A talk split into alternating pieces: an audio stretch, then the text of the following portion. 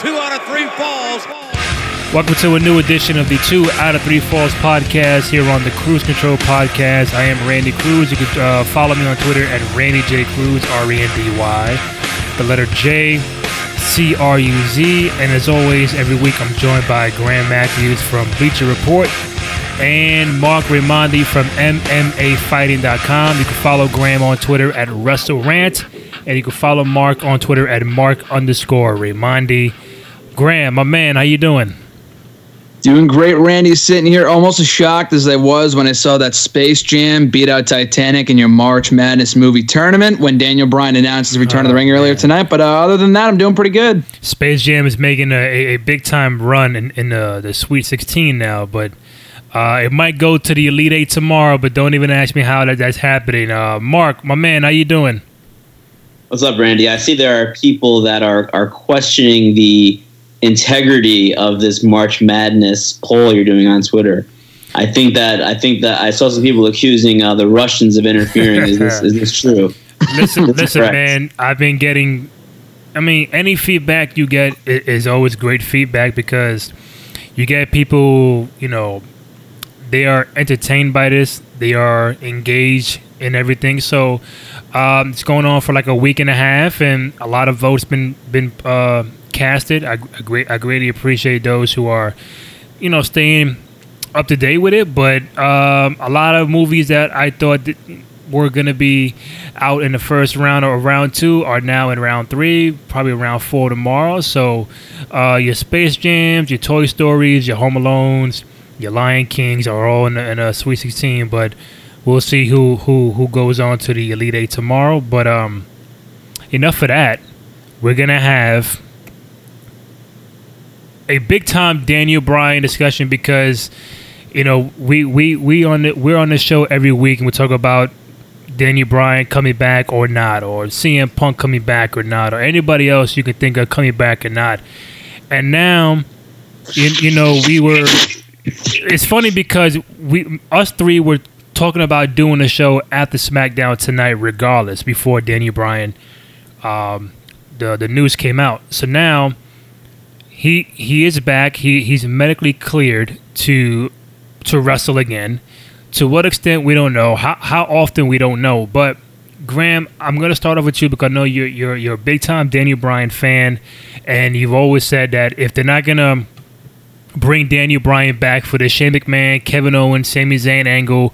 You know, you know what's the point of teasing it? They keep teasing something every single week, and now we finally know why not knowing how recent this uh, this decision was made, but overall, right now, when you heard that Daniel Bryan was coming back and he's he's cleared to wrestle, what was your first reaction when you first heard about it?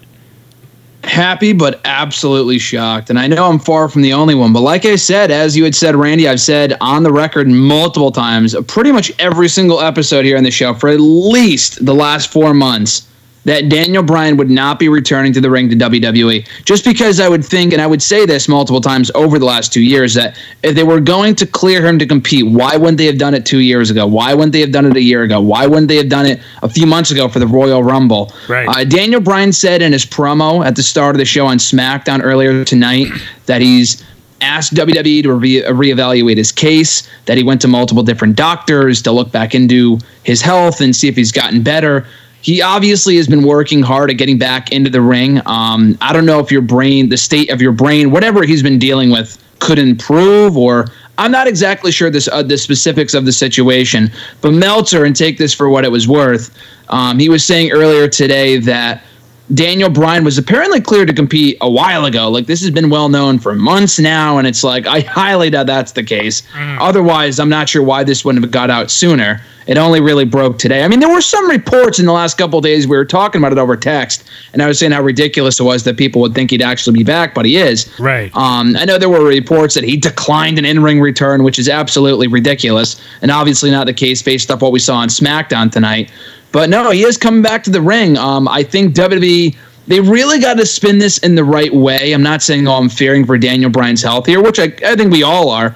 But I think with Daniel Bryan, I think WWE has, has set a precedent here where they said time after time after time that this guy's health will prevent him from wrestling again.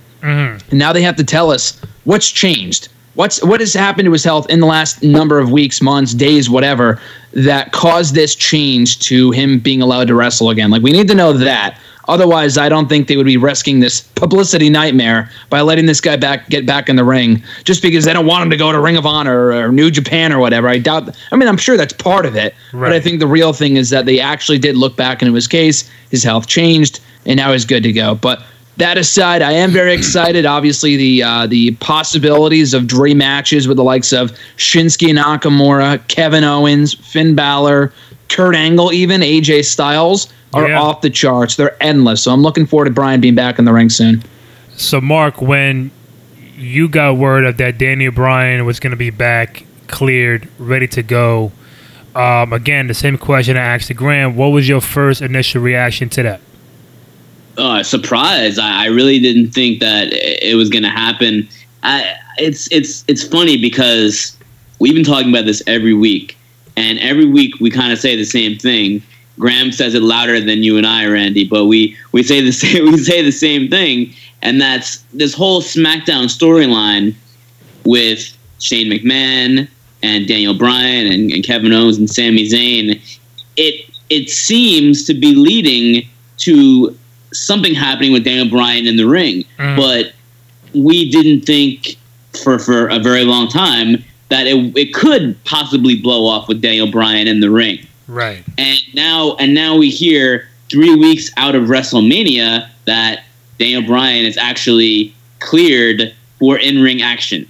So I, I mean, there the, the timing of it is strange. Now I, I don't I don't want to I don't want to speculate and I don't want to be paranoid because end of the day, this is great news for wrestling fans. It's great news for Daniel Bryan because it's something that he's wanted now uh, for a while and something that he's been trying to get for quite some time. Yeah. Uh, but uh, again, like kind of like Graham said, um, his health is, is still the most important. So was was I excited to hear that? hundred um, percent. From uh, uh, from a selfish perspective, very excited because he's one of the best wrestlers in the world. There's no doubt about that. Um, but but there is also that in the back of your mind like, all right, well, let's let's just be careful here. Let's let's relax. Let's let's not go too crazy because he he was on the sidelines on the shelf for two years for a reason. Uh, they they didn't just make it up. He, there was something wrong with his neck, with his head, with his brain, right. and these are these are serious things. This is not something to mess around with. So when when and if if and when he does get back in the ring and has a real match, I think everyone will kind of be holding their breath just a little bit um, th- just to make sure everything goes all right. But uh, but of course, I mean, I, I don't want to take away how, how great this is, how, how, cool it is. One of the best wrestlers ever, you know, you could say is is now back and, and ready to, to perform again in the ring. It's it's great. So first, you know, we we're, we're gonna get Daniel Bryan back. Next is uh, CM Punk.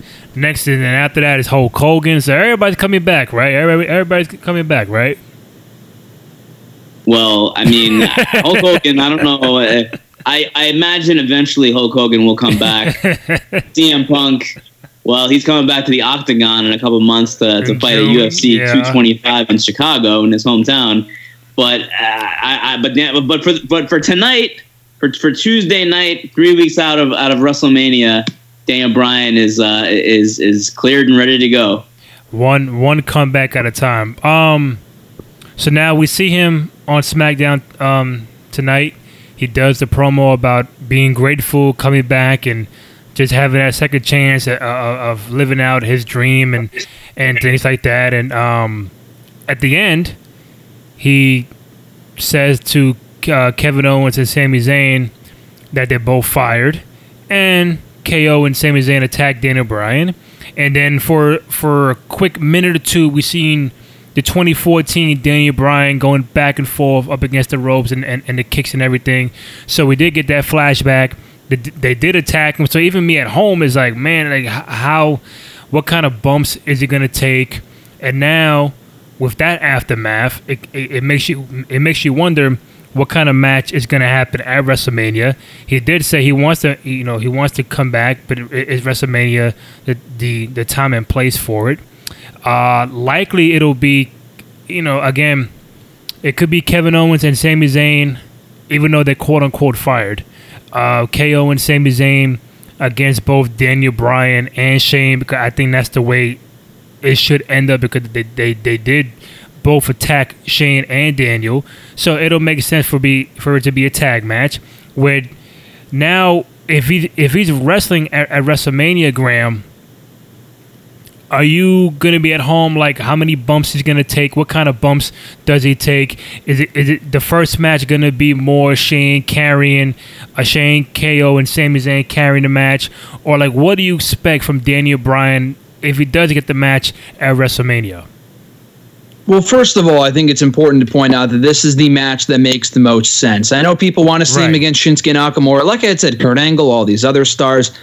In due time is all I got to say to that. In due time, the match that make the most that makes the most sense based off what we've seen in recent months. The only way to make any of this Shane Owens, Sami Bryan drama worthwhile. Right. And I've gone on the record before and saying it's a complete waste of time unless Bryan gets back in the ring. Well, now he's back in the ring. You got to do the match. And it should also be a lot of fun, too. I don't really need to see the mandatory Shane McMahon match at WrestleMania, but True. uh, Daniel Bryan mixing it up with Kevin Owens and Sami Zayn for the first time in a WWE ring should be a lot of fun.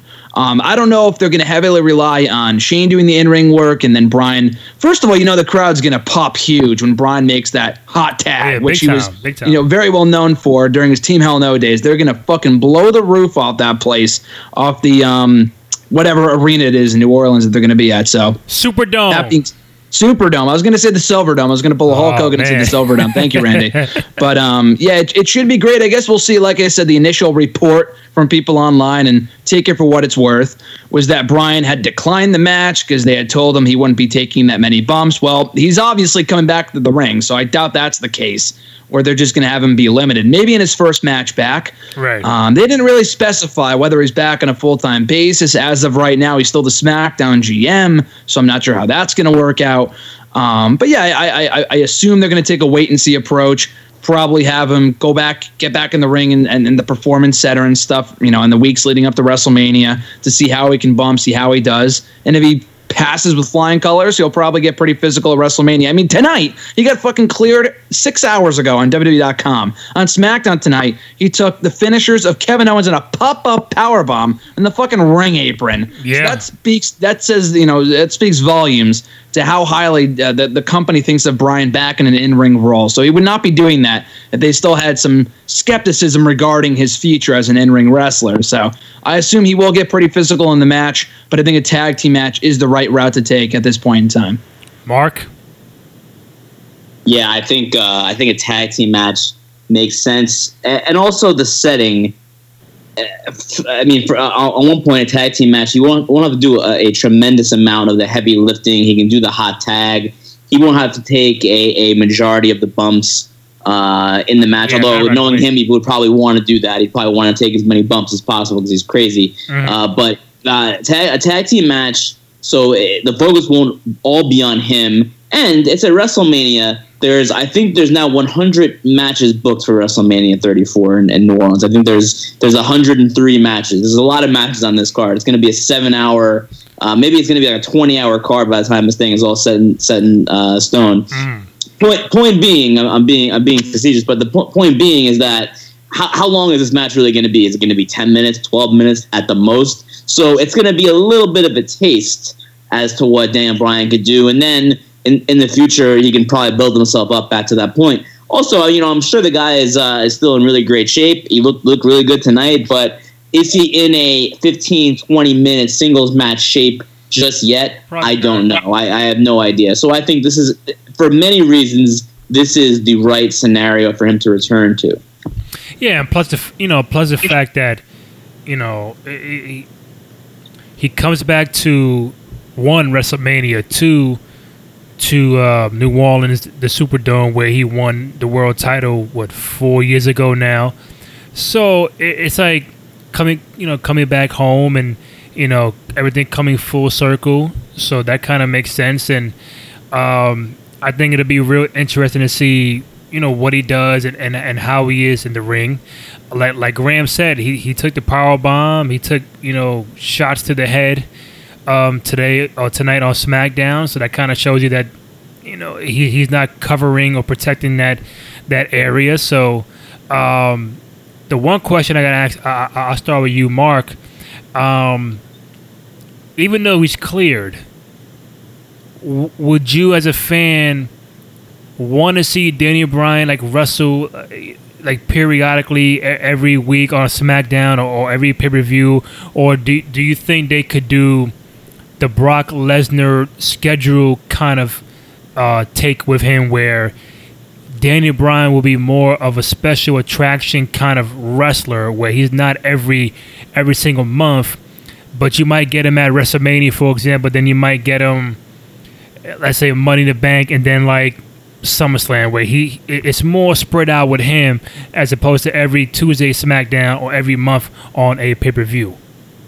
Yeah, I, uh, that's a good question. I, I think so. I think I think the Brock Lesnar schedule kind of like the Shane McMahon schedule where he's on TV every week and he's in an authority role, but he's not wrestling every week on SmackDown. It's a, it's a special event when yeah. he gets in the ring. I think that's probably the best way to do it. On the other hand, there are so many potential dream matches for Daniel Bryan now. Yeah. Uh, I mean, the list is very, very long.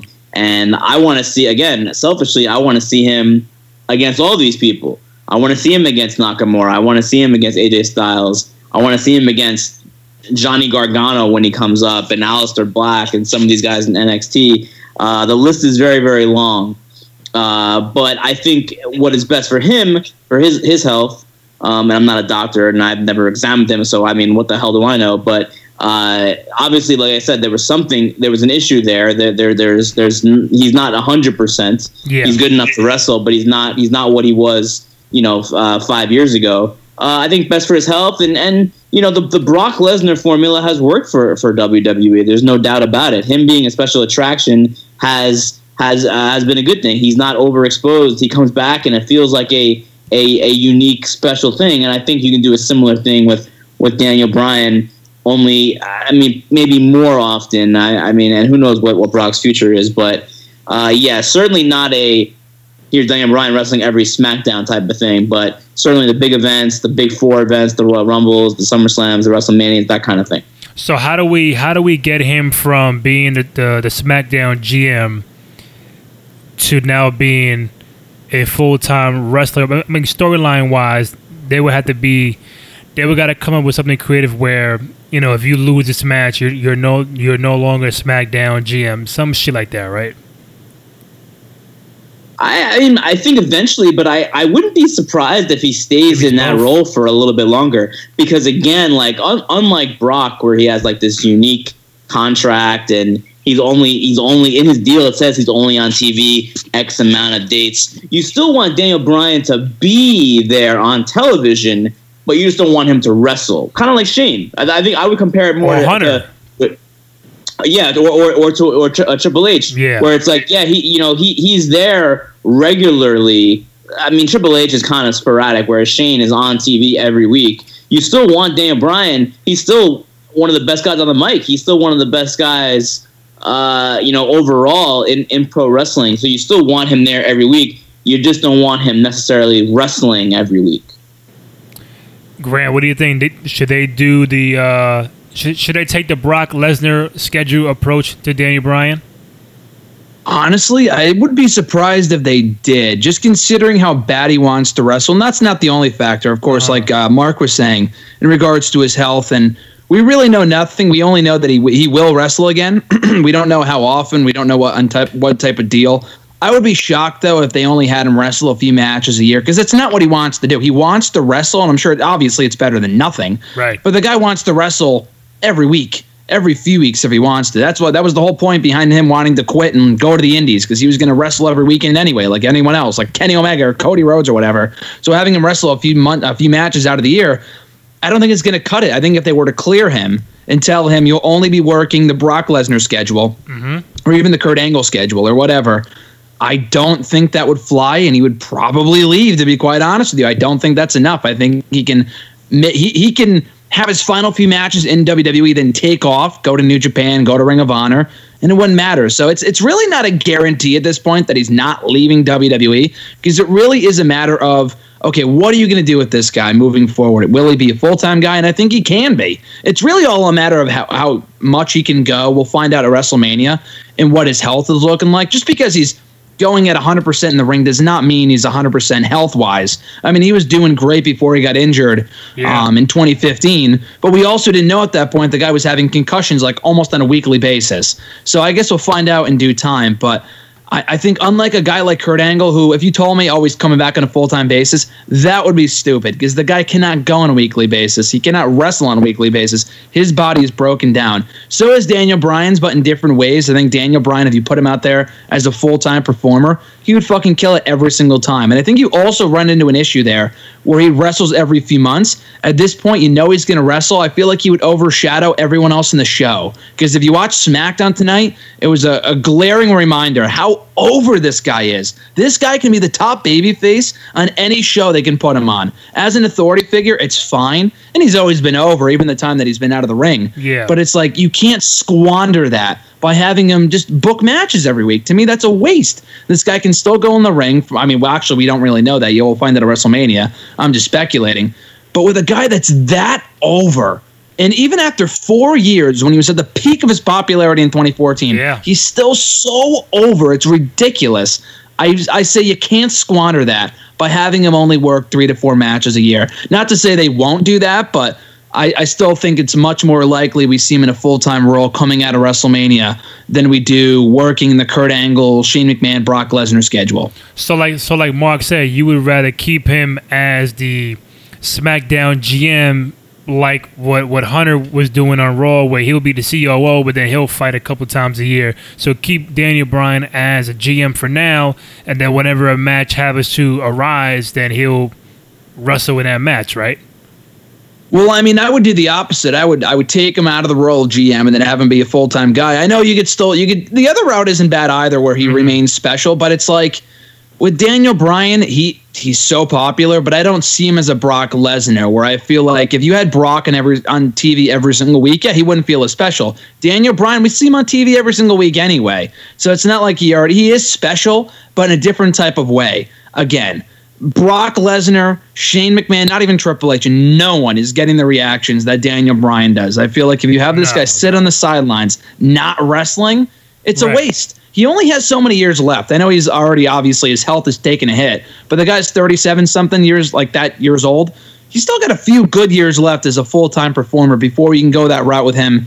You know, taking every few months off as like a, a la John Cena or whatever. I think he could still go in there and wrestle again. Maybe not wrestle every single week, but maybe more often than not. Um, I just think it's a waste to not have him as a full time performer. So I would hope they take him out of the role of SmackDown GM after WrestleMania. They Yeah. put someone else in that slot. And honestly, I saw some people tweeting about this tonight where they could probably move, which has been rumored for a while, move AJ Styles over to Raw. SmackDown has a huge void there. Even with Nakamura, Nakamura's popular. He's not AJ Styles. So SmackDown would have a huge void to fill. Hey, enter Daniel Bryan. I think Daniel Bryan would be a perfect fit for SmackDown as the lead babyface in that show, but that's merely fantasy booking on my part. I did I did tweet out earlier that you know Daniel Bryan Daniel Bryan's first match should you know coming back should have been against Triple H because you know Triple H. that would not surprise me. I'm actually kind of surprised Triple H didn't book himself in a match with in a match with Daniel Bryan just to go to, uh, to get the get his win back from WrestleMania 30 in New Orleans. Of course, you know Brock came back, or no, well Brock came back he fought John Cena, but you know Brock first WrestleMania was against Triple H, and you know Ronda Rousey comes in, oh there's Triple H, oh you know The Rock comes back, oh there's there's Triple H, and you know Sting wants to fight, oh there's Triple H, so it, I, I just kind of made it funny that you know Daniel Bryan should come back against uh, Triple H, but Marc, you know you mentioned earlier that there's a lot of dream matches that you know, once people seeing Daniel Bryan coming back, and a, a plethora of tweets on my Twitter timeline was, "Oh man, we got to get Daniel Bryan against Finn, Seth, uh, um, uh, Nakamura, AJ Styles, and all down the line." So I'm, I'm asking you now, if there's three to five matches that you want to see Daniel Bryan have uh, with this with this comeback, um, whether it's somebody he's fought before or not. which three or five matches would you want to see as a fan with Daniel Bryan coming back? Well, I mean, uh, certainly AJ Styles and and Nakamura. I, I, mean, he's he's wrestled AJ Styles before in other companies, uh, certainly. So that's not like a that wouldn't be a first time thing. Mm-hmm. Um, I don't I don't think he has a singles match against Nakamura. I don't believe so. I, I have to check that check on that, but I, I don't think he does. Um, so I think those would probably be my top two. Uh, Samoa Joe would be up there again. He he worked with Samoa Joe in, in Ring of Honor, and, and they had uh, they had really great matches. I don't know if they had like one great singles match, but they worked together. Um, he worked he worked with uh, Seth Rollins in Ring of Honor too um, a lot. Uh, him against Finn Balor would be ridiculous, but I, I think uh, AJ, AJ Styles and, and, Nakamura are one and two, and then three is a, is kind of a tie between a whole a whole host of people. And and, and look, I, I know that uh, WWE is is obviously still the big fish, but part of me did want to see what would happen if if let's say they didn't clear Daniel Bryan. Let's say WWE did not clear him and he right. left the company.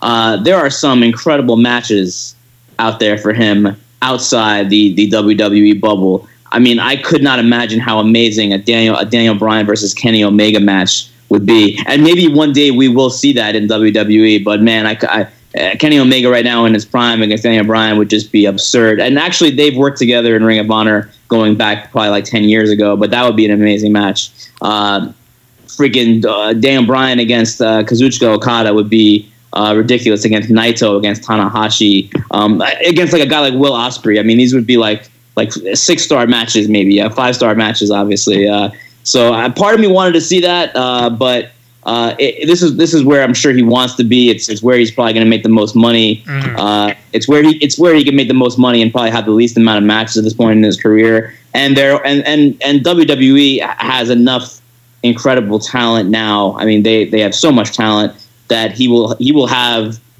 four four and a half star matches against all those guys that I mentioned and and more. So Graham, who do you want Danny Bryan to uh, be in the ring with during his comeback? I got to agree with Marc. I think AJ Styles and Shinsuke Nakamura are the top two options. Nakamura, I mean, I'm sure this is pretty well known by this point, but Nakamura, one of the primary reasons why he came to WWE was, was to work a match with Daniel Bryan. They were pretty vocal about it for a long time, even long before Nakamura was even rumored to come over to WWE. We're going back to like 2014, 2015 here. Yeah. Daniel Bryan went on record with the company and saying, I want some sort of interpromotional match between myself and Shinsuke Nakamura when he was over New Japan at that time. I think Daniel Bryan might have been the WWE Intercontinental Champion.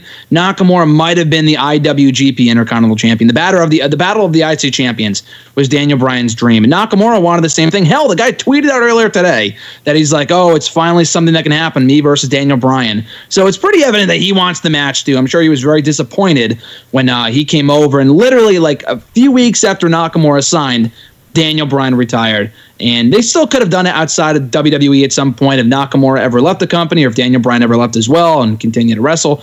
But now there's a good chance we could see it in WWE. And then it's a huge money match if they continue to build up Nakamura the right way, have him win at WrestleMania. AJ is AJ Styles, the company's MVP right now, can get a great match out of anyone. Same can be said for Daniel Bryan. So putting those two together in the ring together would be just absolutely unreal. Uh, I'm going to throw a curveball at you, though. I'm sure this is a pretty right. popular pick, but I have not seen this talked about um, over the last number, you know, over the, course of today since the announcement was made that Bryan's coming back. Brock Lesnar because that's a match that we almost got a couple years ago. If Brock obviously sticks around, it's pretty likely he might leave after Mania to go back to UFC.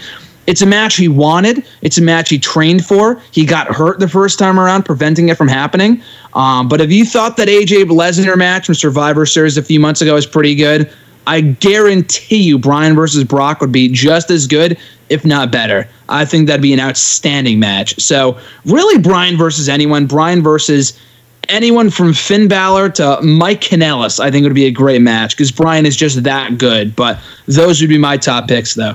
I think also let's let's not forget that mm. Daniel Bryan versus Shinsuke Nakamura has a story that goes back 15 years when they were they were roommates in Los Angeles at the at the New Japan LA dojo 15 years ago. Uh, they were it was it was Daniel Bryan, Shinsuke Nakamura, and former UFC light heavyweight champion Lyoto Machida as roommates in an LA apartment. How about that? About in like 2000 around. Oh wow, never knew that. So, mm-hmm. so thank yep. you, Marc. Thank you. no, no, that's, that's what that's what I bring to the table, Randy. Um, so neither one of you want to see Daniel Bryan against the Miz because that's been the that's been the one rivalry that that you know when me and Graham were on the show last year and they were doing all that stuff on, on Talking Smack, we were like, hey, Miz can't get in Daniel Bryan's face and like not tease us to the point where is Daniel Bryan gonna come back and have a match and he can't just be taking all this verbiage from the Miz on Talking Smack and, and can't do shit about it in the ring. So now two years later, um, quite possibly you might get the Miz and Daniel Bryan in the ring. So if, if there's one match I'm looking forward to because it's already there, the rivalry is already there, then the Miz and Daniel Bryan will be the one match I want to see. They have to. They absolutely they have to. to. Like, there's no question about it. I know they worked together like literally like eight years ago when Bryan first came into the company.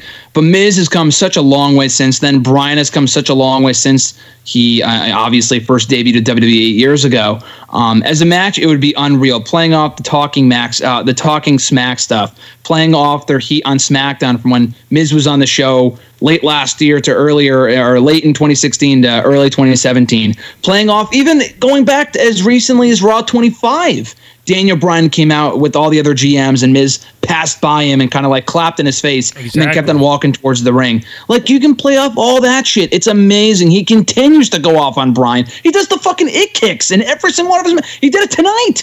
He had a match tonight in the mixed match challenge. He still did the it kicks anyway. So it's like it's a match that is waiting to happen. It's a money match. I tweeted you earlier, Randy, but in my yeah. opinion, Miz, Bryan, WWE Championship, SummerSlam. You have Miz go back to SmackDown, or he could stay and run, win the Money in the Bank over there. Really doesn't matter. The end game should be him going back to SmackDown, though. Um, he goes back to the oh, blue yeah, brand, definitely, definitely wins Money in the Bank, cashes in on Nakamura or wherever, and then goes in a SummerSlam to defend against Daniel Bryan. I feel like that'd be a huge money match because the match itself is going to be great regardless. But you put a title on the line, it would be unreal. So that's how I would book it. But yeah, I think Bryan and Miz is another great match. I cannot wait to see again. So just to recap, Mark. So fantasy booking here. Graham says that Miz um, should win the Money in the Bank uh, I think I think that that'll be in June. Cash in on Nakamura, and then do a rematch the following month. But Miz retains, and then somehow, some way, the Miz defends against Daniel Bryan at SummerSlam. So I'm assuming if they, if they had that match at SummerSlam, again, fantasy booking here. So we're we're looking at Daniel Bryan from Graham's perspective. uh, Daniel Bryan being the WWE champion come August. Do you see the same thing, Mark, or do you would you fantasy book him a little differently going into the summertime? Yeah, because it goes back to my whole thing about him being more of a special attraction. I don't know if you put the belt on him this soon. I think there's a lot they still got to, got to figure out to see how he does in the ring and then how it goes. And uh, remember when, when Paige came back from from that injury and, and she was only back for like a few weeks and then she got injured again. They were like, you know what? Guess what? We're we're shutting it down. She's she's she's done. You know, she's she's on the shelf now indefinitely. So I think they're gonna wait and see. Um, to me, I mean, obviously the the Daniel Bryan Miz program will, will be um, a huge one. It'll be a really really big one. It'll be one of the biggest ones probably in years for WWE. I think they saved that honestly for WrestleMania 35. I think they saved that for WrestleMania. Uh, maybe keep them away from each other for a little bit and then put the put that back into overdrive.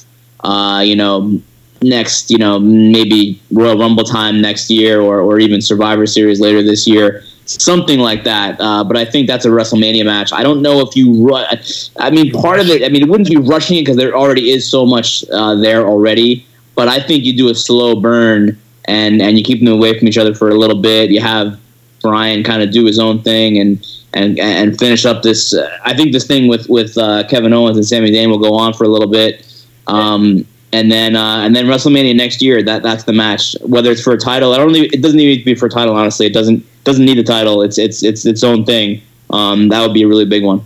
So so now we can I would say what 80 85% assume that the Royal Rumble winner next year could be Daniel Bryan. Graham.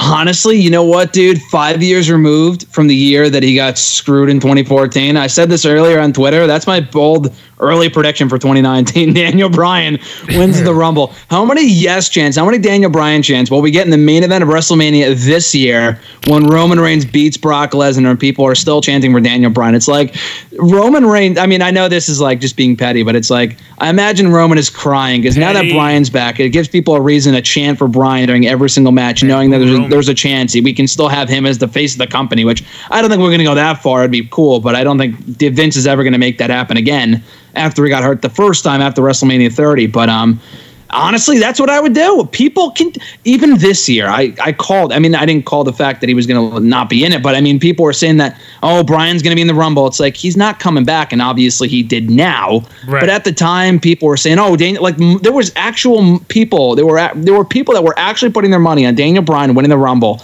and, he, and that was when he wasn't cleared. Could you imagine now that he's cleared? The chances of him winning the Rumble next year. This has happened, I feel like, 20 times. But next year, just five years removed from the initial, you know, the fuck up in 2014 in Pittsburgh or Philly, wherever it was, I feel like would be perfect. Just just give him the Rumble win and get it out of your system, WWE, so people will stop chanting for it and stop thinking he's going to win the Rumble because I feel like it's a story that writes itself. I'm I'm trying to look up. I don't I don't think they have it yet, but I'm trying to look at where's the Royal Rumble next year? Just it's in Phoenix. In. F- yeah, I was talking with uh, RJ about that earlier because we might be looking into that. But yeah, it's in Phoenix next year. And doesn't Daniel, Daniel Bryan live in Phoenix? Yeah. yeah, he lives in fucking Phoenix. We just, just booked the Rumble, and it's not for another ten months. So Daniel Bryan lives lives in fucking Phoenix. That's correct. And quite possibly he could win the Rumble in his I wouldn't say hometown, but where he resides now. Makes sense, don't it? Right? It really does. Honestly, unless they resurrect the ghost of Macho Man Randy Savage and have him win the whole thing, I think people would boo anyone else but Daniel Bryan unless he wins the thing. So I would just give the win to him. Yep, Royal Rumble 2019, Chase Field in Phoenix. Oh boy.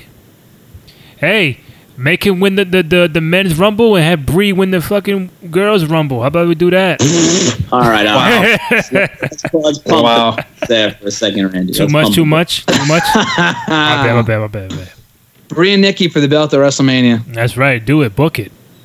So aside from the Daniel Bryan stuff happening uh, early today with SmackDown coming back, being cleared, and um, looking like him and Shane against KO and Sami Zayn at WrestleMania. Um, but on Raw, the beginning we had Roman Reigns and Brock Lesnar. Roman Reigns is, uh, you know, suspended, but he walks right into the building, you know, and then Kurt Angle says, "You're you're suspended, and why are you here?" And Roman says, "I'm not, I'm not leaving until Brock gets here," and, and Kurt says Brock is running late or whatever the case may be, and um, security U.S. Marshals come out and try to, to, to take Reigns out the ring, and he gets handcuffed and he beats up the U.S. Marshals, and Brock Lesnar music hits. He comes out and just uh, attacks uh, Roman Reigns with chairs, and he tries to get on the on the stretcher, and Brock just pushes him off, and a very intense um, opening segment of Raw, where I guess you kind of get the feeling they want people to boo Brock Lesnar and cheer Roman Reigns because of how vulnerable Roman was, being handcuffed, being attacked by Brock Lesnar, and I think I thought it was a great segment. Um, most did not care for it or like it because they feel like no matter what happens, people are still going to boo Roman Reigns and cheer Brock Lesnar. Uh, Mark, this time I'll start with you. What did you make of the opening segment with Brock and Roman Reigns? Did it do anything for that match going into WrestleMania? Yeah, so I mean, I thought I thought overall it was it was solid, and and it did get a lot of heat on on Lesnar. Although the fans still were a little bit unsure of what to do, like they kind of want they still want to boo Roman Reigns, but it's yeah. hard to boo a guy who's on a gurney, who's strapped to a gurney. Uh, I, my my one big issue with that whole segment is Roman Reigns beating up the the, the U.S. Marshals. I just don't. If you're really trying to frame this guy as a babyface, right? Right. And they are trying desperately to get him to get cheered. You don't want to have the guy beat up law enforcement. That's not a very babyface thing to do. now, Oh my god. it, what I what I mean, and again, we're playing fantasy booking. Yeah. Uh, if, if it were me, you have Brock Lesnar. As soon as Roman Reigns gets handcuffed, you have Brock Lesnar come out. He beats up the U.S. Marshals, and then he beats the shit out of, of Roman Reigns. And and that's how you build heat. You don't have you don't have the babyface beat up law enforcement. That's not a very babyface thing to do. The Yeah. dude beat up cops. You shouldn't. No one should do that. That's not a good thing to do. So so uh, that that is a, that is an issue that I have with the segment. Um, and then also, and, and again, I, I did I did like it overall, and I thought it was it was well done for the most part.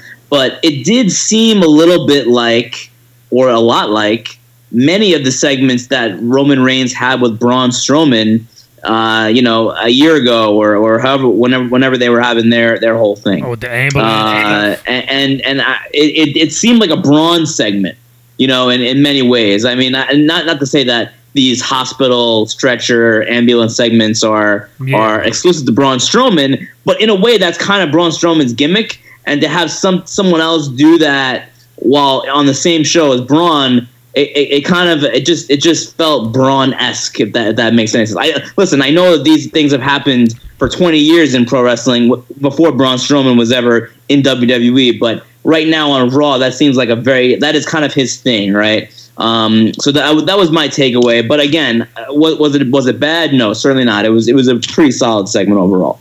Graham. Yeah, I thought it was a great segment. I enjoyed it, but like Mark said, I feel like it kind of sort of failed in what they set out to accomplish because the whole purpose of the segment was for fans to cheer Roman Reigns, rally behind him, and I don't know. I feel like with what they were going for with Roman, kind of gave me a Stone Cold Steve Austin vibe, and him attacking cops and just being rebellious. That combined with the shoe promos, it's very obvious that's what they're going for but it's not going to work. People are going to boo Roman Reigns no matter what happens. It doesn't matter whether he's getting the shit kicked out of him by Brock Lesnar and they want people to feel sympathetic towards him. It was so funny when Kurt Angle kicked off the segment saying, "Oh, Roman Reigns is not here tonight. I got some bad news," and people cheered. Like that's not what they're going Yeah. for, but that's what they're going to get. Like people, they just have to understand that it doesn't matter what they're going to do. Not everyone is going to like Roman Reigns. Most people are not going to like Roman Reigns, no matter No. what happens. It Doesn't matter whether he beats up cops says Brock Lesnar is a bitch or whatever. Doesn't matter what he says or what he does. He's going to get booed no matter what. We've talked about it here on the show multiple times. That being said, I thought Brock Lesnar came across great here. He made a, he, I mean, he got boozed, but it was mostly cheers because Brock Lesnar is fucking awesome. And I thought the whole attack was great. Him killing Roman like three times. He, he killed him, came back, killed him again, left, kill him again on the stretcher. I thought it was really, really well done. And if nothing else, it may not have elicited the reaction they were hoping for, but if nothing else, it made me care about this feud that much more. It made me, more than anything else we've seen up to this point, it made me want to see them face each other at WrestleMania because a lot of people are like, "Oh, Roman and Brock, it's going to be a terrible match." It's like I don't know where we where these people were at WrestleMania 31 because Exactly. that match was fucking great. So I'm not sure what people were watching three years ago, but I think this match at WrestleMania coming up is going to be straight fire. Uh, no, you know, obviously no offense to Becky Lynch, but I feel like this match is going to be really, really good, and I'm looking forward to it. And I think what we saw on Monday is a pure indication of what we're going to see at WrestleMania. I think if you throw a little no DQ stepperoo on this thing, it can make it that much more personal. But I feel like with this WrestleMania card, you have a little bit of everything. With like the special attraction and Angle and Rousey, you have the instant classic wrestling masterpiece for the wrestling enthusiast, the Nakamura and um, AJ Styles, and you have the all-out brawl between Brock and Roman Reigns. So I like what they're going for here. Again, it's not getting the reaction they were probably hoping for, but the execution of the angle I thought was excellent, Yeah. and it made me look forward to that WrestleMania match that much more. I mean, there was even a point where where you know Roman was on was in the ring, and they were trying to tie him to the to the to the stretcher, and the fans were chanting, "You deserve it," and I was like, like damn, like shit, like. Savage. Yeah, like no matter eh, like no matter what you do, no matter what they do, like people people are just not going to cheer for for for Roman, and whether you like him or not, they're not gonna. It it it's it's like John Cena all over again uh, in the mid 2000s, where he'll come out, they'll either cheer him, they'll boo him. He'll be world champ for a whole year. He'll beat your Shawn Michaels. He'll beat your Triple H's. He'll be your Randy Ortons. And no matter what, he's the the the main guy. So he was booed all throughout his, throughout his, uh, his career when he was champion. And my thing is, at some point, you got you got to just let it be. Um, would I want the fans to cheer for Roman Reigns? If they don't want to, they don't have to. But I'm like, we can't just discredit for you know his work or what he what he's able to do in the ring because people online still. I you know what? Earlier I was like, you know what? There's nobody out there that, that can complain about WrestleMania this year. You have like Graham, you mentioned Nakamura. You got Nakamura, AJ. You got KO and Sami Zayn. You you have Brock. Uh, well, that's not my point. But you have all these Seth Rollins, Finn Balor, The Miz. You have you know the Sasha Bayley, Asuka, Charlotte. You can't complain about one thing about one thing about WrestleMania. You can't. And then a few people write me, "Well, there's Roman Reigns. He's in the main event." And I'm like, dude, really? You're gonna have 12 great matches on the card and then you worried about one one guy because he's the main event of WrestleMania? Are we still gonna be that that petty and just dissect one guy because he's he's in the main event when you have Eric Daniel Bryan's coming back? Like we're still complaining. So I think no matter what they do uh, with Reigns, just let the shit be. If the crowd cheers, they cheer. They they boo, they boo. But I like the segment on Raw. I, I, I see where they're trying to go to make Brock the bad guy and Roman the good guy, and you know people to, to be you know sentimental about going into Wrestle, uh, WrestleMania, but um, I liked it, and I, I think you know when you see the picture of Roman Reigns handcuffed the wrist, looking all bruised and black and blue, and that is that real? I don't know. Unless they did some fucking paint shit real quick, I don't know. But they're trying to add some sympathy towards to, to Reigns, and I'm like, listen, if it happens, it happens. If it's not, it's not. But I think it adds more intrigue to the match at WrestleMania. Now, if they do a no DQ match, that'll be even more intrigue. Let them to rock, use chairs, whatever the case may be. No DQ, no countouts, whatever. Let it go because, you know, there's no guarantee we're gonna see Brock and Roman ever again. So like, there's reports that Brock might leave. So this, it, it might be a wrap for Brock Lesnar after this. So we, we never know, but I think for, for the most part, for what we see, that segment on Raw was, was pretty dope. I would have to agree. I mean, everything we saw from that segment on Raw this week, I think, accomplished what I wanted to see anyway. I mean, I think with, like I had said, making Roman Reigns out to be this glorious hero that that, that they want us to feel bad for, yeah. it's never going to work out. I feel like you compared it earlier, Randy, to John Cena. I feel like that's worse. It absolutely is John Cena esque from the 2000s, from like the mid 2000s. I feel like it's even worse because it's a different time. People will boo whatever they don't like. And it absolutely has 100% to do with the internet. I don't care what anyone says, it has a lot to do with the internet and just the culture of fans changing. It absolutely is. It's a different time. If the internet was around 30 years ago and fans were like today, like if fans back then were like, what they are today, Hulk Hogan would be booed by 87, no doubt, if he could even make it that far on top.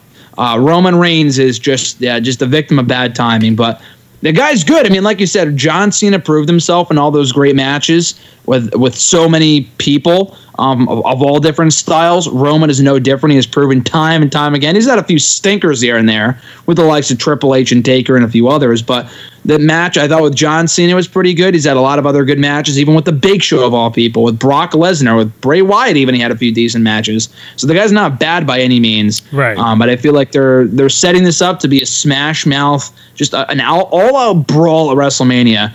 And like you said, Randy, it's it's hard for people to complain about this card. Who cares if Roman's going to main event? Should the main event be AJ Nakamura? In my opinion, absolutely.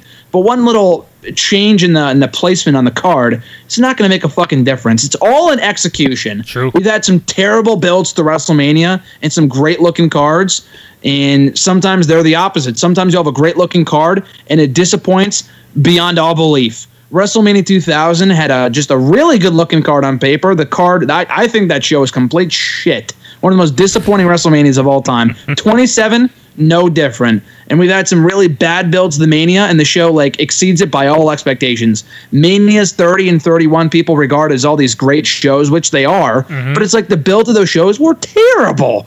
They were fucking awful. Yeah. Absolutely awful. If you go back and watch any Raw from 2014, just uh, just terrible television.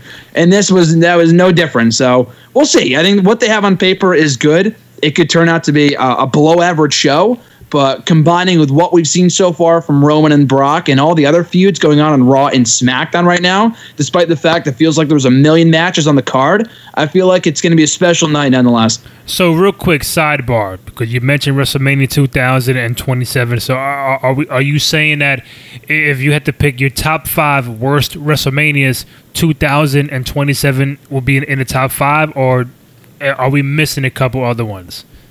I don't think 2000 would even be in the top five. I was just talking about disappointing WrestleManias. 27 would be in the top five. 27 definitely- sucked. yeah, 29 sucked. Absolutely awful events. 2000 was disappointing. It wasn't a good show. I don't know if I would put it in top five. And I think we might have mentioned this here on the show before, but in my opinion, I don't. I'd have to go back and look at it. But I know in addition to 27 and 29, nine was pro- mm, 11 11 might have been the worst wrestlemania of all time if not nine 11 was from my native connecticut just an Terrible. awful awful Terrible. awful show you take fucking i forgot what, what was even on that show that was good there might have been one decent match but overall just a terrible show Terrible. and nine was no different hulk hogan coming out and beating yokozuna for the belt in 30 seconds Yeah. holy shit could you imagine the internet reaction to that today if that Oh. happened oh my god Oh my God. that would be ripped the new asshole Hulk, Hulk Hogan would be. So, um, yeah, I would have to put seven, nine, definitely 27 and 29 up there. There's a few other ones. I know you're a big Attitude Era guy, Randy. There's a lot of WrestleManias, though, in my opinion. Those mid, uh, like the from the 10 to 20, there's a lot of not so good ones in there from the Yeah. Attitude Like 13, 14, they maybe have one great match, like Austin and, and Hart, but overall, they're just not good shows at all. Um, but I would definitely put, or not 7 and 9, I'm sorry, 9, 11, Yep, yep. uh, 27 and 29 at the top of the list. Oh boy, uh, yeah, 9-11, definitely top two. They are the top two worst WrestleManias of all time. Um, 27 is up there.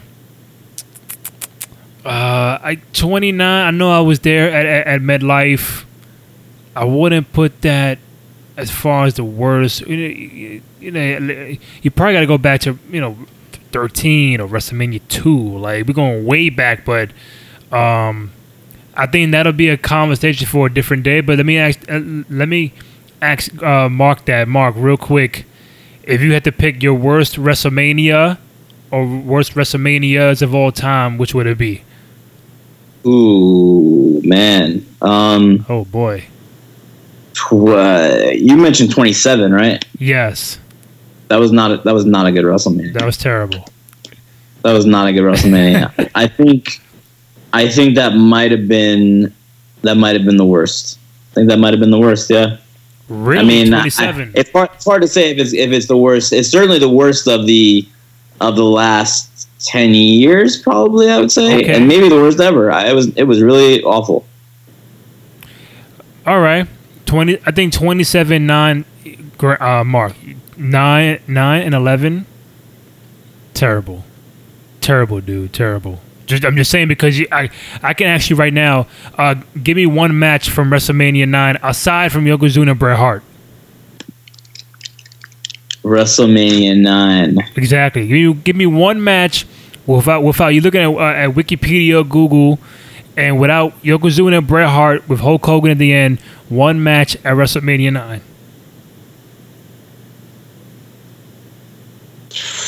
I'm trying to think. WrestleMania 9? I'm- don't know. That's my point. That's my point. I, I, you know what? I could even say WrestleMania 11.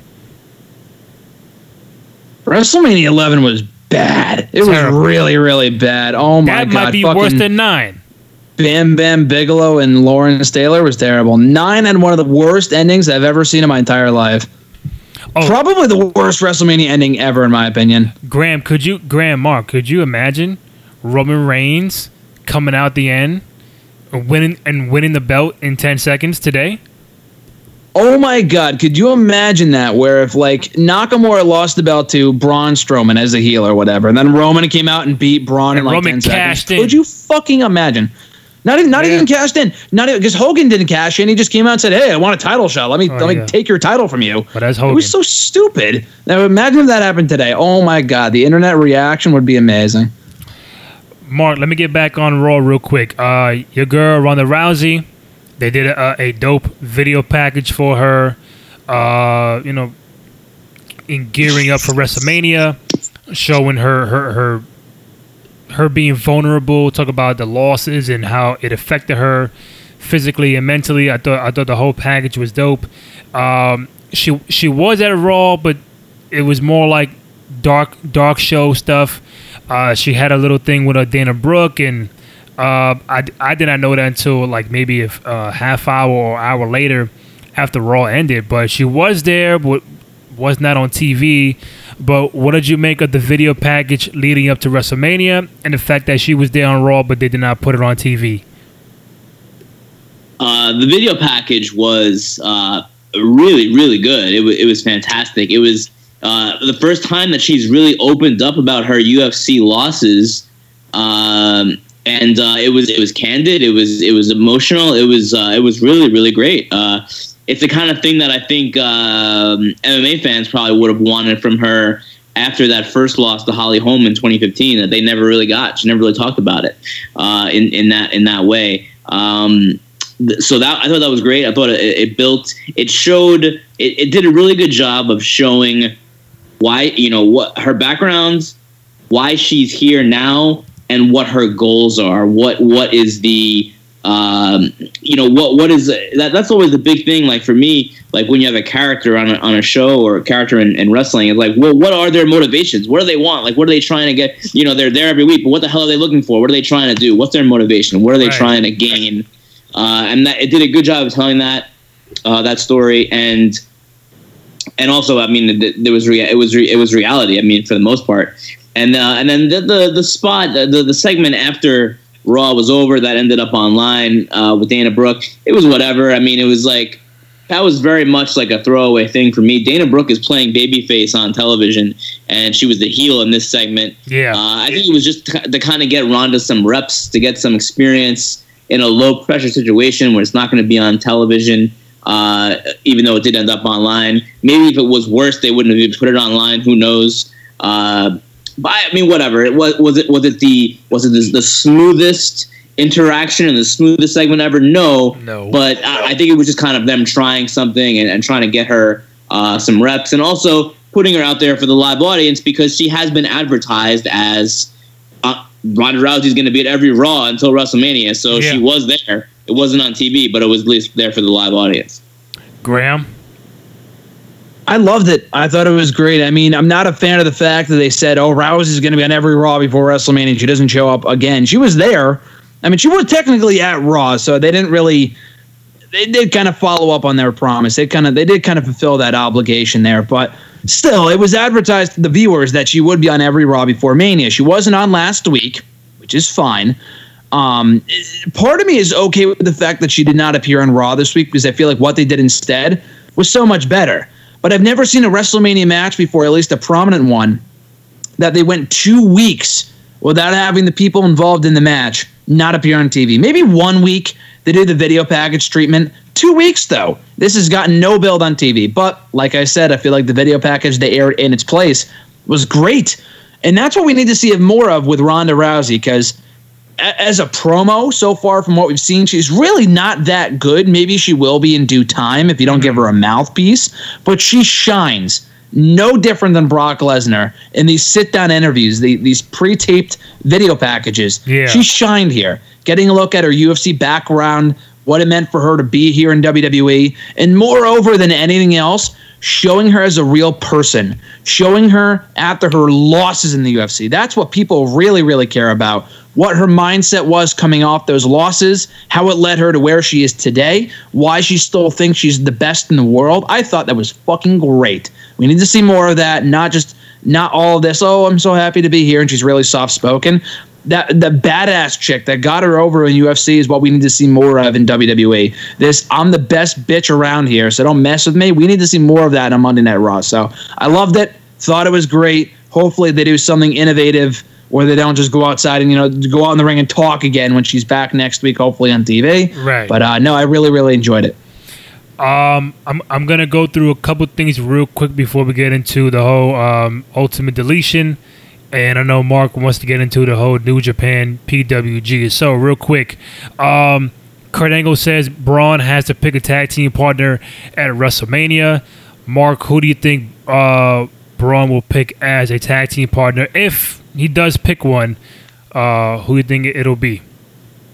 Uh, the Big Show. The Big Show. Graham, who do you think it'll be? I think the wrestling fan in me just died a little bit when I heard that. Uh, I, I Yeah, hope it's not it the big quiet. show, but honestly, it could be worse. You know what, Randy? You said it on Twitter this week. You said it last week. Maybe Bray Wyatt. I feel like that would be so stupid after what we saw this week with him getting shoved in a lake of reincarnation. I just feel like it'd be way too soon to put him back on TV. Give the guy a solid few months off, at least a few weeks, because I feel like they really have an opportunity to give the Bray Wyatt character a massive reboot, and they're not going to accomplish that by putting him with Braun. Um, I've, like I said last week, I would hope it's a Samoa Joe. I don't think it will be. Elias would be pretty sweet. He was not on TV this week. Um, so Elias is a likely pick. I fear, though, you know what? Honestly, I would take Big Show over who I think it will be Big Cass. Apparently, he's clear to compete now. Oh, wow. I don't give two shits about this guy. Who fucking cares about Big Cass? Who fucking cares? Ultimate Deletion you did. returns. Daniel Bryan's back in the ring. Oh, and Big Cass is back too. Like, who gives a shit? I hope it's not Big Cass. Braun Strowman is way better than that loser. So I would hope that Braun just wins the belts on his own, then gets paired up with him, because we all know how the last tag team with Big Cass ended. I would hope not. So I, you know what? I'm not a big fan of the Big Show idea, Uh. but it's ten times better than fucking Big Cass. Okay, so we got Big Show, we got maybe Big Cass. Uh, the the Graham is not not all for, and Bray Wyatt, but we had the ultimate deletion, and maybe he he'll take two three weeks off and get repackaged back into the Hawaiian shirt wearing Bray Wyatt that came in, came into the company years ago. Maybe, um, or he might not pick a partner, but or maybe Elias. But I think Elias, Big Show, and Bray Wyatt will be the top three kind of candidates. Uh, like, uh, also Samoa Joe. I'm- I'm not sure if he's cleared already to uh, to wrestle, but I think those would be the the, the, the possible four people to be his partner. Um, Nia Jackson and Alexa Bliss gets official for WrestleMania for the Raw Women's Championship. Um, Randy Orton, Bobby Roode, Jinder gets official for the uh, U.S. title at WrestleMania. Mark Henry going into the Hall of Fame. Graham, what did you make about Mark Henry being a Hall of Famer? Well deserved. I mean, the guy's been in the company for what, 20, almost 25 years now. Just not just longevity, but Yeah. He's a memorable character. I mean, if the fucking Godfather can get in for the one gimmick that he got over in the late 90s, why not Mark Henry? But I mean, if only for the Hall of Pain run alone in 2011 and 2013. Shocked they didn't mention the, the the retirement fake promo from like 2013, which was probably the highlight of his career, aside from the world title win, when he laid out John Cena and he wore that awful looking Yeah. salmon color jacket, which was just unbelievably amazing. Shocked they didn't mention that. He- hopefully, we get the same thing in the Hall of Fame, where he's like, "Oh, thank everyone. I appreciate everyone's support," and then he comes on stage and like fucking world's strongest slams whoever's inducting. Would be great. But anyway, no, I think it's well deserved. Um, and glad to see him in the Hall of Fame. Marc, Yeah, absolutely. Same thing. I, I, I agree. I'm a I've been a Mark Henry fan for a long time. He reinvented himself many times, uh, Mhm. which is always nice. He evolved. His character evolved, and he did very well, uh, even up until the end of his career as a heel. Uh, yeah, I, I'm a, I'm a, I'm a fan. I, I like that. I like that move. uh, John Cena calls out Taker, but gets Kane instead.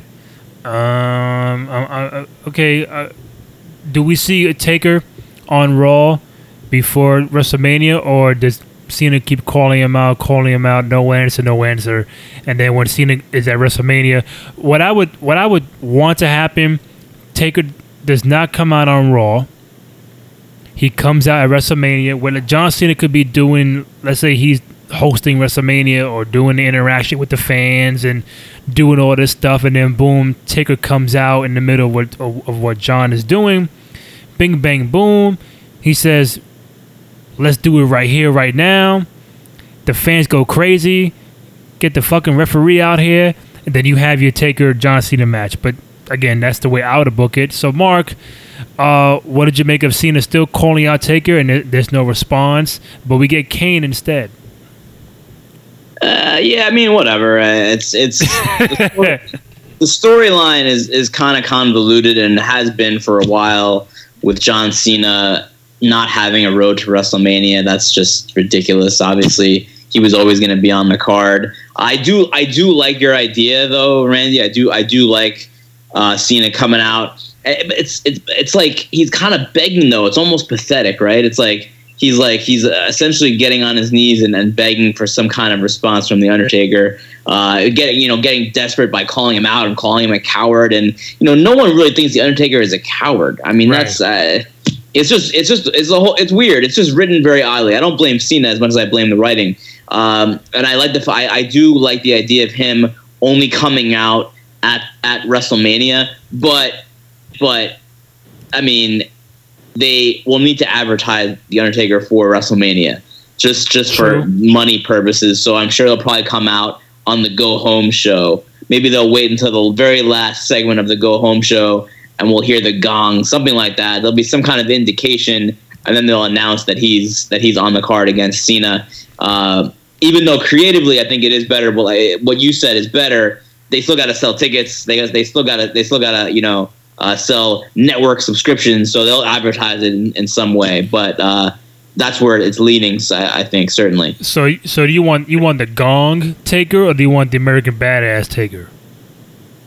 I, I want the American Badass Taker just because it, even though I'm, I'm not a huge fan of that character and I'm not a fan of Kid Rock by any stretch of the imagination, uh, but I do want that. I do want that character because if if you want to if you want to have continuity, the the Deadman character has been retired, right? The the the coat and the hat were left in the ring last year. That's it. It's it's that that character should be retired. Okay. Uh, whether whether or not they give a shit about continuity is up for debate. But to me, that's what I prefer. The de- the dead man is gone. American Badass Taker is here. Uh, it makes sense from what his what he's been posting on social media with uh, you know the the Donald Trump supporter shirts and that kind of stuff. And uh, not my cup of tea, but it does fit the American Badass uh, character uh, uh, persona.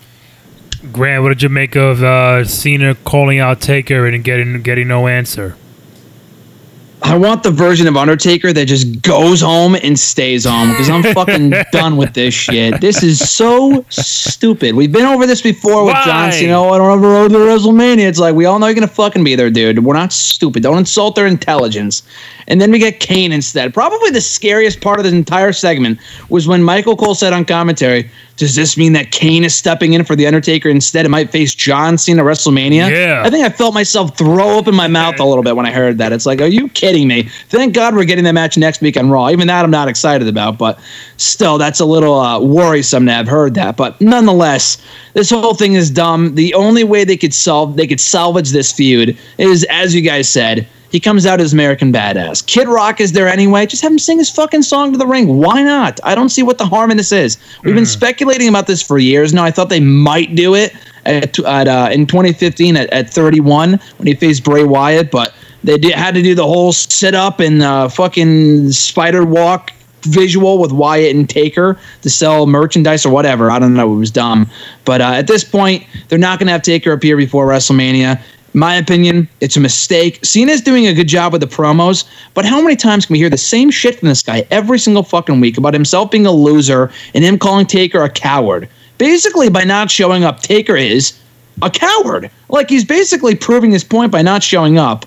It's so dumb. Like I just have him come out as Mark Calaway, say just shut your fucking mouth, dude. Like I'm not gonna face a WrestleMania. Stop crying like a baby.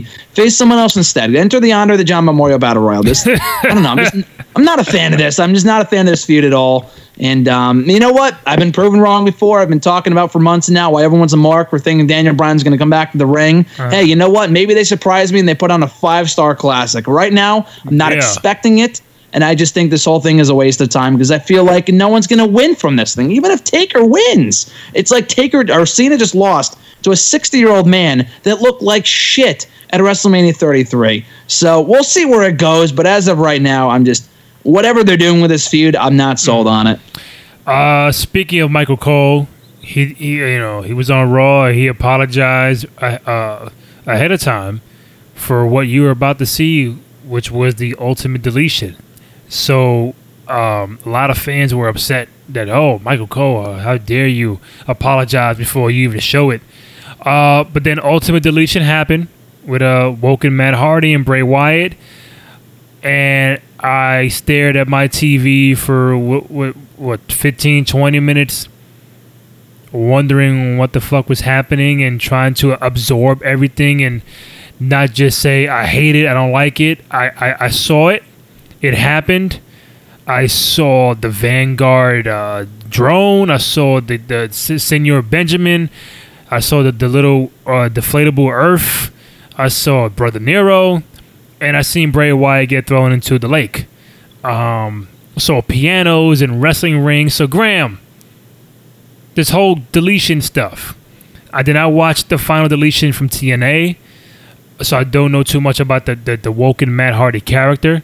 But for what you were able to see on Monday, for fans like me who don't want to shit on it right away, uh, did you like it? Did you hate it? Was it supposed to look bad and, and not look great? So how can a fan like me kind of like this stuff going on? Personally, I thoroughly enjoyed it. That's obviously because me being biased and given that I'm a huge fan of the woken, broken universe stuff, whatever. Mm. Well, first and foremost, it's better than anything else they've had to do up to this point. It's not saying much. The Bray Wyatt, woken Matt feud has been a bust so far. This was by far the, the best thing they've done so far. I feel like, above all else, this is accomplished in getting eyes on on Raw. I mean, the rating didn't skyrocket or anything, but it was like trending on Twitter for well over two hours after the show ended, which is so rare for Raw nowadays. They'll trend for a couple minutes. Yeah. Nothing is ever trending on Twitter for more than and 10 minutes whenever it comes to Raw or SmackDown or whatever. This was trending on Twitter for like multiple hours last night because it got people talking. Whether people liked it or they hated it, it got people buzzing about about Woken Matt or Bray Wyatt for that matter. When was the last time this this much traction was given, this much attention was given to a Bray Wyatt angle. And I'm not talking about the House of Horrors. That was a complete waste of time. That was fucking stupid as shit. Daniel this was Bryan. way better than that. Uh, they were going for comedy here. They were going for just like, what the hell was that? Yeah. And you know what? I, for what it was, I enjoyed it. It was better than half the stuff we see on Raw anyway. It was uh, it was a journey into something different, which is not always a bad thing. I think it's a nice little break from the uh, typical formula they like to force feed us every single week on Monday nights. So you know what? I appreciate it for what it was. It wasn't exactly final deletion for anyone who saw that from TNA. Um, they did bring back a lot of the same characters from Skarsgård, the Dilapidated Boat, and Vanguard One, and Senora Benjamin, and Lord Wolfgang, and King Maxel. All the characters, his wife, everyone. Brother Nero even made an appearance, which was cool. Um, I think they can improve upon this. It, it's a starting point. With this WWE thing, you got to realize they could have done much worse. Vince could have taken what he saw in TNA and he saw in the Indies with Matt and said, "Oh, it's over over here. I'm going to ruin it in my company yeah. and just make it total shit." which he's arguably done up to this point before Ultimate Deletion. I think they tried their best with it. It was entertaining. They at least went to the Hardy compound. They didn't try to make it like a brawl outside of the arena. I thought it was good for what it was. I enjoyed it, and hopefully we see more of this in the future, and it only gets better from here.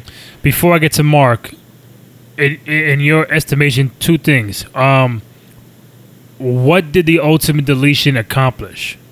That's number one. Well, honestly, I mean, it's hard to say right now. It's only been two days, but I think the biggest takeaway from this, above all else, is that it can really provide Bray Wyatt with an opportunity to get a much needed career resurgence. I don't know how it's going to happen. I don't know if you bring him back as fucking Husky Harris or you have him go back to doing what you were saying before, Randy, with the Hawaiian shirt and as the cult leader, you give him yeah. a family again. I don't know where they're going with that, but you know what? Again, it got people intrigued. I the, the WWE does not have the best track record with following through on storylines like that. It very well might lead nowhere. He might be he might be back on Raw next week facing Heath Slater. Who knows? But I feel like they really have an opportunity here to hit the reboot button with Bray Wyatt.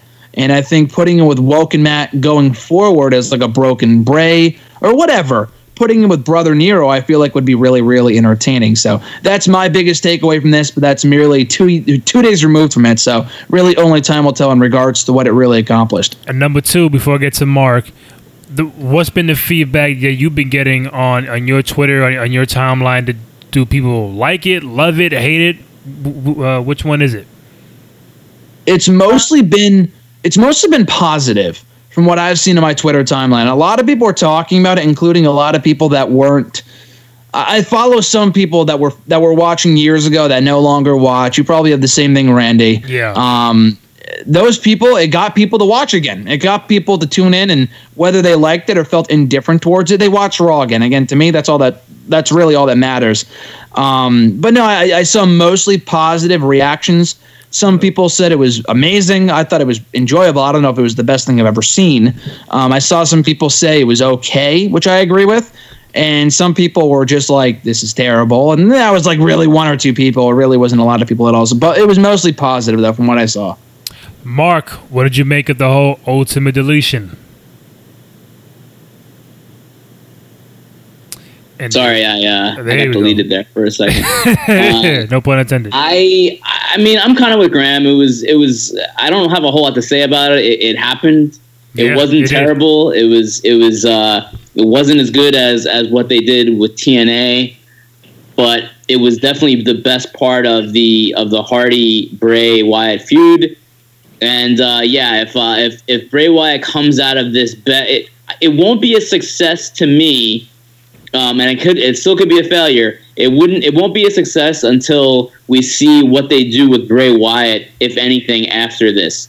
If it, it it will be a net positive if he comes out of this with a refreshed character, whatever that might be, and we don't know what that what that is going to be yet. So I, I'm gonna say I'm gonna I'm gonna say a uh, TBA on on the Ultimate Deletion. So if he comes out with the uh, Hawaiian shirt, fedora hat, white pants, cult leader Bray Wyatt from like 2014, and he comes out at WrestleMania as Braun Strowman's partner. You at home gonna be are gonna be like, like damn, that was it, or like, wow, Bray Wyatt is gonna be the partner for Braun Strowman. Uh, I don't. I mean, I I do look.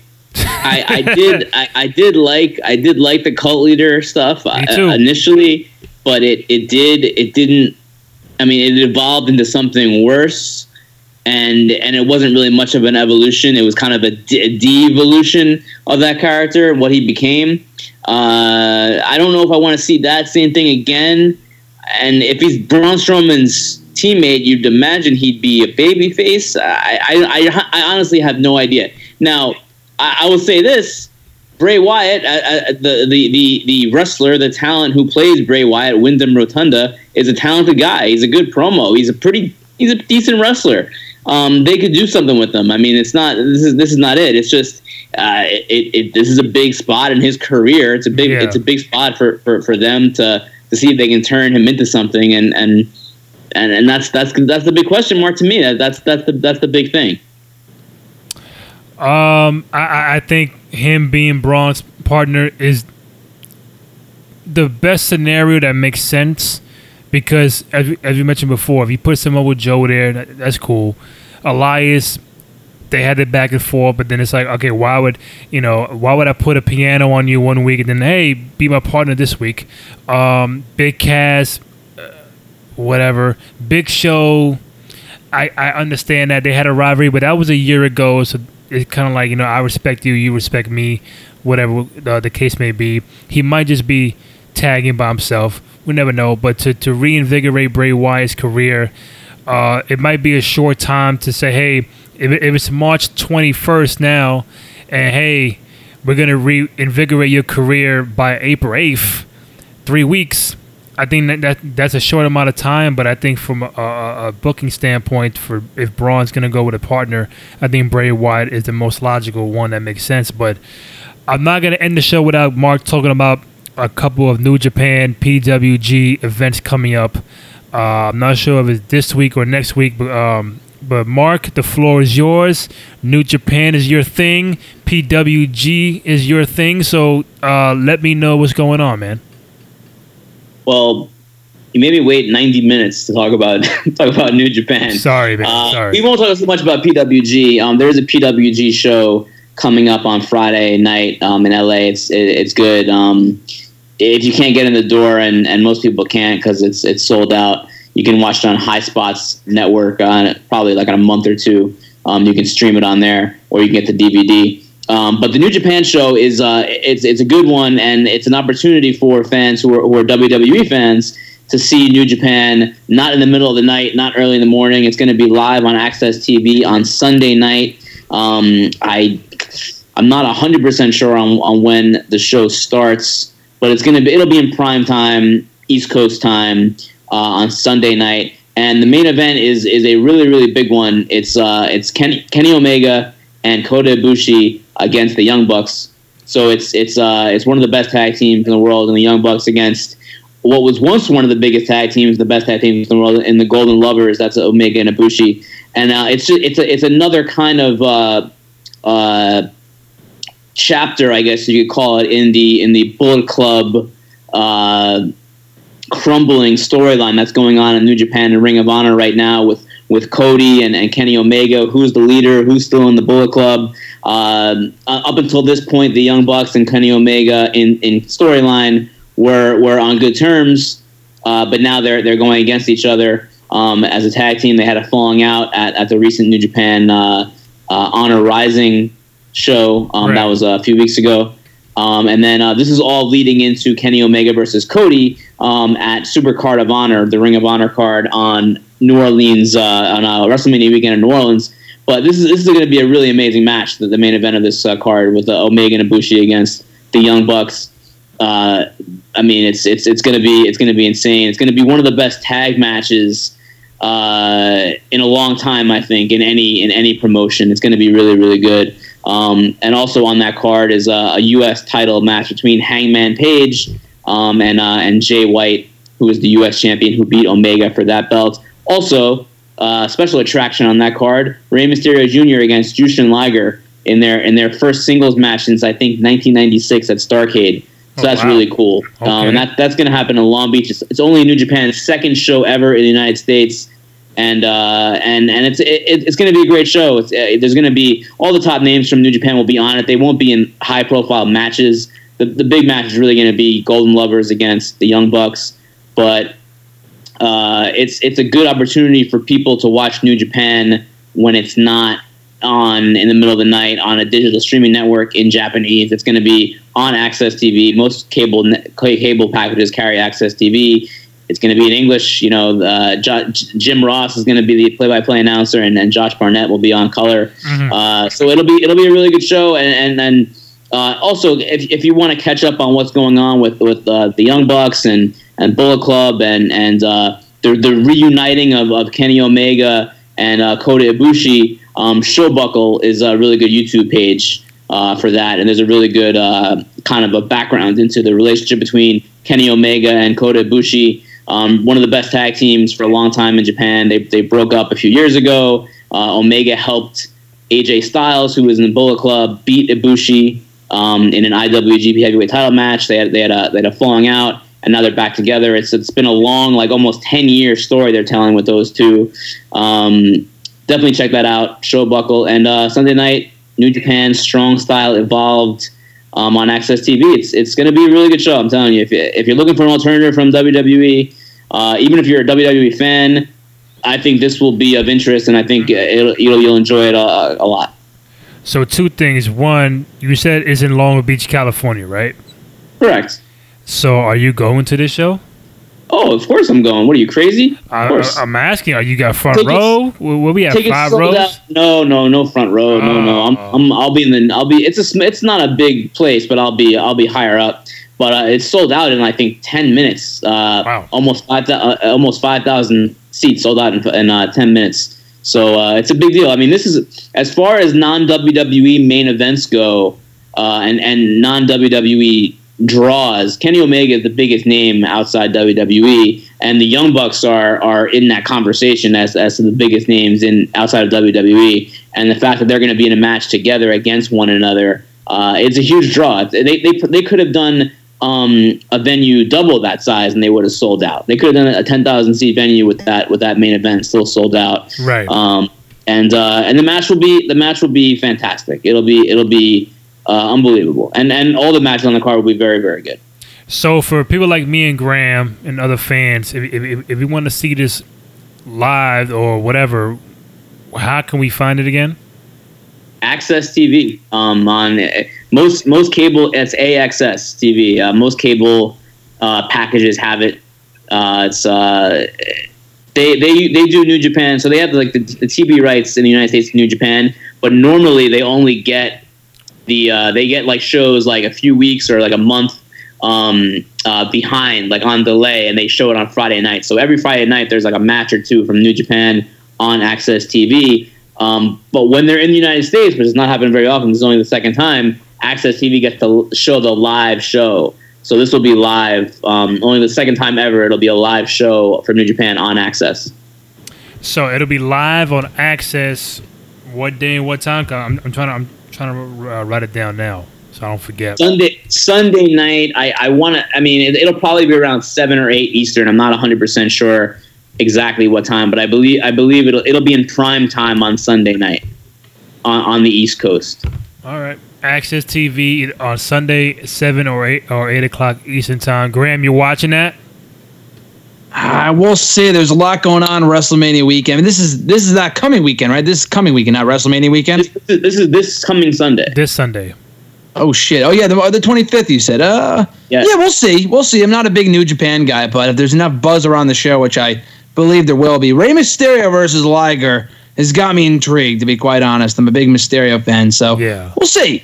We'll see. I've been following the Bullet Club stuff, like you said. In addition to the uh, the YouTube page that you suggested, people got to watch Being the Elite. Being the Elite is hilarious, and it's a great background. It gives you a great sneak peek into the background of the Bullet Club dissension, Barry the Bear, all the other shit going on right now. Bullet Club is fine. It's great. So uh, I might check it out. Though. I'm looking forward to it.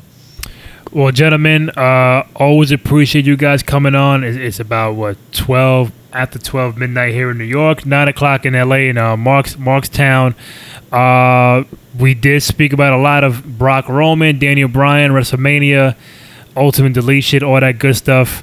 Uh, you can find the podcast on both SoundCloud and iTunes. SoundCloud.com slash Cruz Control Podcast and Cruz Control Podcast on iTunes. Download, rate, comment, subscribe. You can follow me on Twitter at Randy J Cruz, R A N D Y, the letter J, C R U Z. You can follow Graham from Bleacher Report on Twitter at Russell Rant.